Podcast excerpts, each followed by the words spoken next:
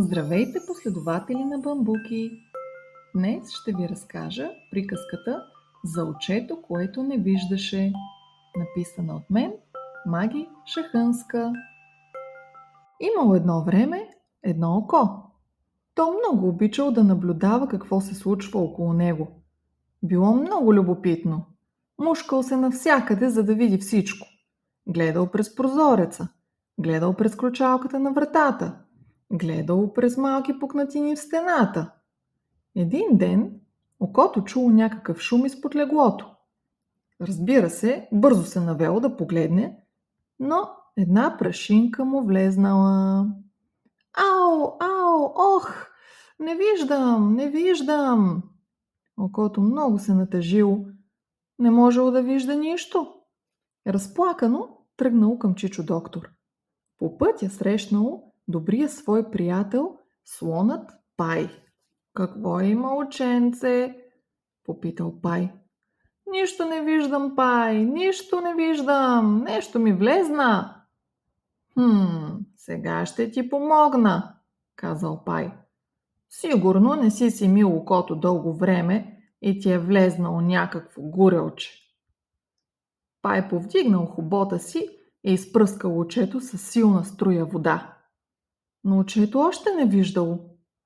Не виждам, пай, още не виждам. Отивам при доктора да ми помогне. Вървял, вървял и срещнал кой? Тигъра. Какво има, ученце? Попитал тигърчето Страйп. Нищо не виждам, Страйп. Нещо ми влезна в очето. Хм, сега ще ти помогна, казал Страйп. Сигурно ти е влезнала някоя мигличка. Страйп втигнал лапичка и я наплюнчил. Опитал се да избърше очето, но вместо да му помогне, го отраскал. Ау! Ох! Не стига, че не виждам, ами сега имам и раничка. Отивам при доктора да ми помогне. Вървяло, вървяло очето и срещнало своя пухкав приятел, котенцето Фър. Какво има, ученце? Попитал котенцето Фър. Нищо не виждам, Фър. Нещо ми влезна.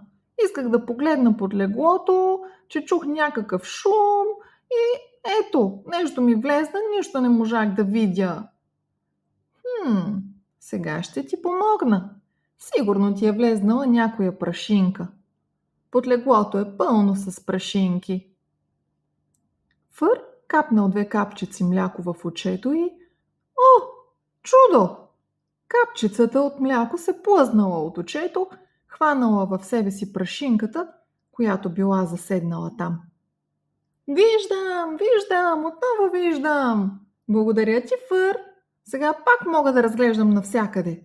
Извикал радостно очето и хукнал към стаята си да провери откъде идваше шумът, който бе чул по-рано. Само не забравяй да си пазиш очето и да го миеш редовно с водичка, извикал Фър след очето. От този ден нататък очето се мило с водичка всеки ден, особено когато надничал в прашни пространства.